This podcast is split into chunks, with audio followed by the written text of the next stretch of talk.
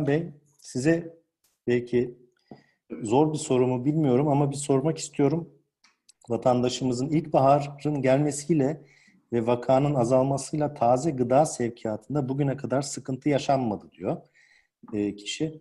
Almanya'nın taze gıda arzında sıkıntı bekleniyor mu? Sizlerin düşüncesi nedir? Türkiye'nin Almanya gıda sevkiyatında aksama bekliyor musunuz? Türkiye'de birçok belediyenin olası gıda sıkıntısına karşı boş alanları ekime açtığını duyuyoruz diyor. Yani bir Türkiye-Almanya arasında bu gıda sevkiyatında örneğin herhangi bir, bir sıkıntı bekleniyor mu? Veyahut da bir fikriniz var mı?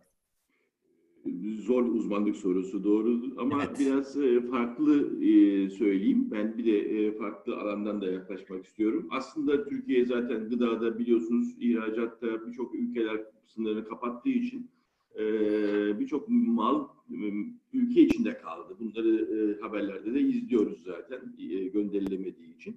Ancak Almanya Türkiye arasında bu gıdanın gönderilmesinde bir sıkıntı yok aslında baktığınız zaman. En büyük sıkıntı gümrüklerde yaşanıyor. Çünkü biraz evvel size anlatırken bu özellikle bu şeylerden bahsetmiştim. Yani uluslararası yük taşımacılığı konusunda kısıtlamalar vardı. Nedir o kısıtlamalar? İşte bu karantinada. Yani gelen tır şoförü on dört gün karantinada Türkiye'de kalmak zorundaydı. Aynı şekilde yabancı tır şoförü de. Dolayısıyla bu yurt dışına mal göndermeyi zorlaştırıcı bir hale almıştı. Bunu şu anda giderdiler. Yani Ticaret Bakanlığı'nın almış olduğu son kararla yetmiş iki saatlik e, semptom göstermeyen e, yabancı tır şoförü dahi gidip malını yükleyip geriye yetmiş iki saat içerisinde çıktığı zaman e, aynı şekilde girdiği gibi e, sorunsuz bir şekilde almaya geri dönebiliyor.